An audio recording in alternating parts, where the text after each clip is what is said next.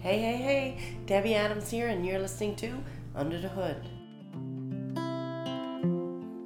Today I'm here with Adam Purcell, and I'm always delighted when Adam is joining me for any kind of discussion, whether it's on, you know, whether we're live on a mic or we're just sitting around shooting the shit, we always have a great chat. And today we started off our talk just by talking about how easy it is um, when we get into the groove of making money, when we get, you know, real acting real business like, and we know how to make money, and then we realize that we can actually combine uh, making money with things that we love to do. And I know, Adam, that you're one of your gifts, one of your natural talents is um, customer service. And I believe I heard you say that you were disconnected from that for a while. Mm-hmm. And now you're starting to come back around and do that. So, how is it that you're doing that?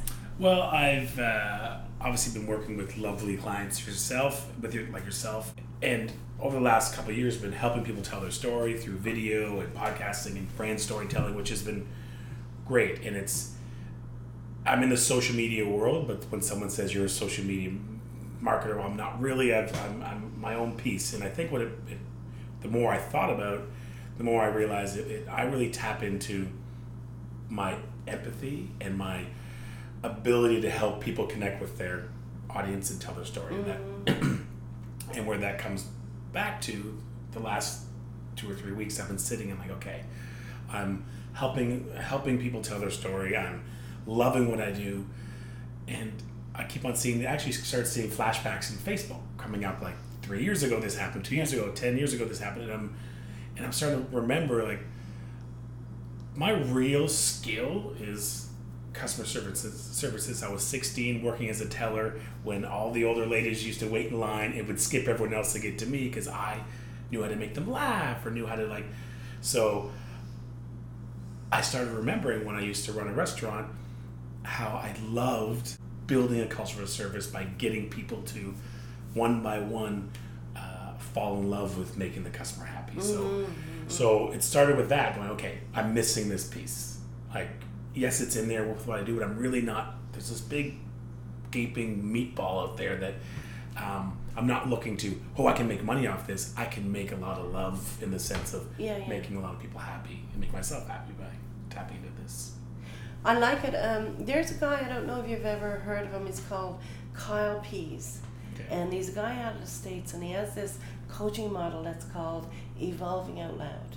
And it's just, his model is two people having a conversation, and all of a sudden, these wonderful nuggets, uh, you know, these little pieces, these little knowledge bombs get dropped. And as I'm listening to you, if you don't mind me kind of teasing apart some of the stuff that you said, Of course. uh, you know, it would really help our listeners.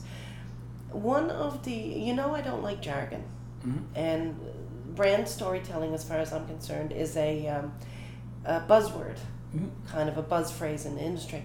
I don't know. I don't know. I often said, Debbie, maybe you got a learning uh, disability or something that you have to like take longer to figure out what it is they're trying to say. What is it that you mean when you say brand storytelling? Well, helping you, helping a client or a person find their story and where, what uh, vehicle we use to tell that story. So, for example, we've worked together for a few months and we've the like we've done some videos and done some other things and done different pieces of social but the minute we turned on the podcast within 30 seconds i knew that was how to tell your story so Right. I guess I adopted the word brand word, the two words brand storytelling because that's how I can say it, and someone will say, "Oh, I get that."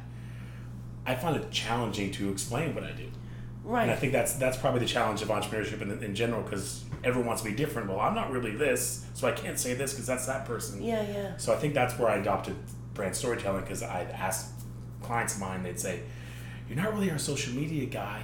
You help us tell our brand story." I'm like, "That makes Yes. sense." Yes. So that's where it came from.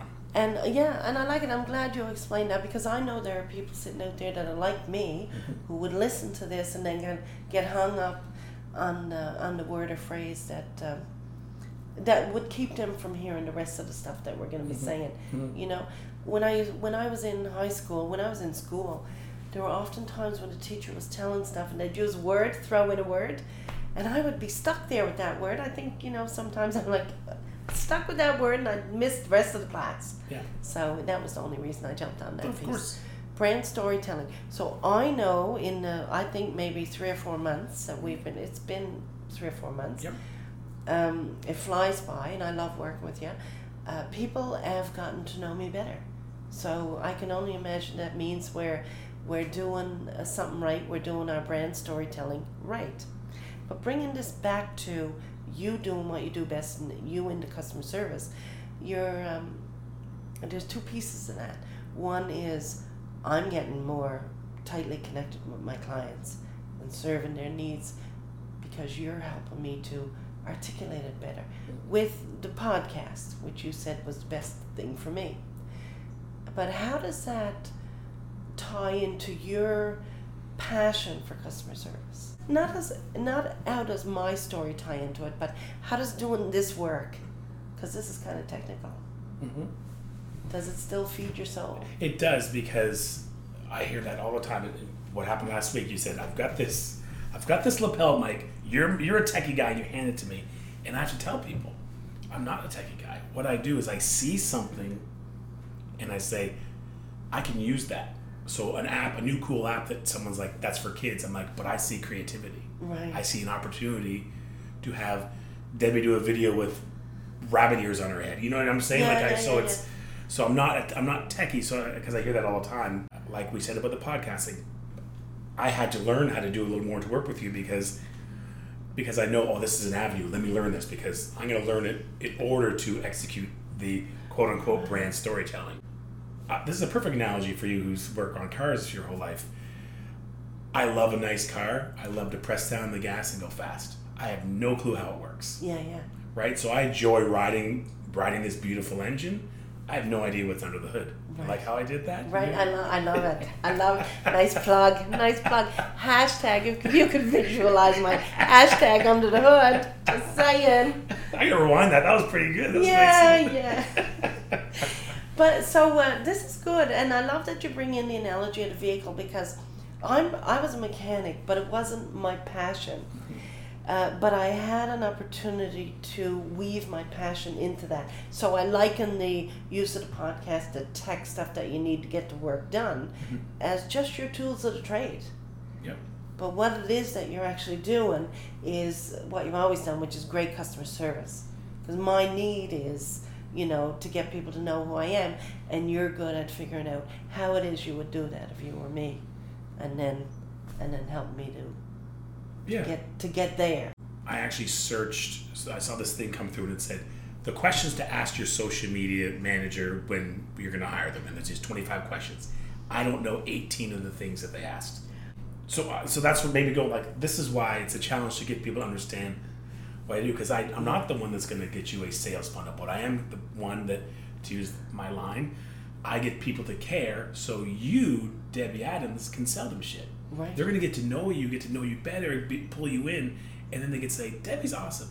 She, I'm learning lots of stuff. What does she do?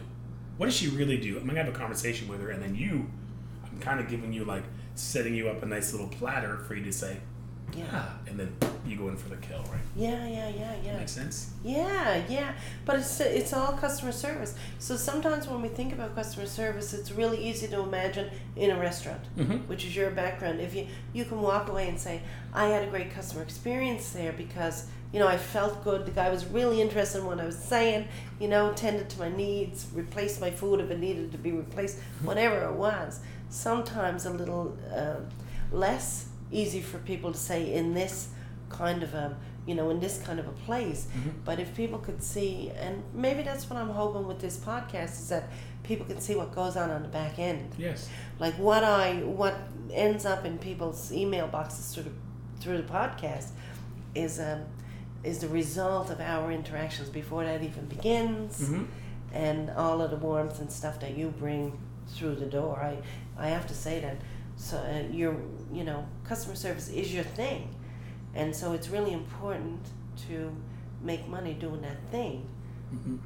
This is where that statement comes from. That if you um, find that thing you love, and then make money doing it, you'll never work another day in your life. and that's like so so true. But many of us are out there, like I was when I first started my tax business, doing taxes to make money. But I had to, you know, I needed to pay the bills. Mhm. But now I'm doing this coaching and stuff uh, and stuff, and I love it. I love telling people this is how I would make money if I had your business. Like this is what I would do. That's what I do in coaching. It's like, man, if I was selling that shit, I'd be doing X, Y, Z, and you're gonna fork over a few grand for me to tell you that. Yep. But I love doing it, and I could do it all day long in my sleep, in my jammies, Mhm. right? Finding that thing. So, final words for our people that are listening. If they haven't really uh, discovered what they love to do, how do you think they could go about finding out? Well, a a coach would probably tell them to. I'm just saying it's, Yeah. it's, it's write it down. Write down things you love, almost like a what do you love to do in your life. The other side of it, what do you actually, what is painful? It might be revenue generating, whatever it is. Could be your day to day work. Right. Write down what you hate, uh, and then find okay, find the things that you love, and then is there possibility to find this little an hour and a half a week to start investing in that? And I don't know. I think with the world of social media today, if you love Spider Man and that's your thing, and you have Spider Man paraphernalia all over your walls, you can make money Yeah. at that. Yeah. Doesn't have to be your full time job, but it can be your full time passion, right? Right. Right. And I think another way to find out what it is that you, um, that thing that you love, that thing that could become your moneymaker, is ask your friends. Yeah. Because I know if we ask five people who know Adam Purcell, what's he mm-hmm. really good at, they're going to say, hands down, customer service. The customer experience is what you're all about. Anyway, it's been good talking to you, Adam, and I'll be seeing you again real soon. Can I do your ending? Yes, yes, yes. You've been listening to Under the Hood with Debbie Adams. Who's your daddy? You do it better. You do it way better.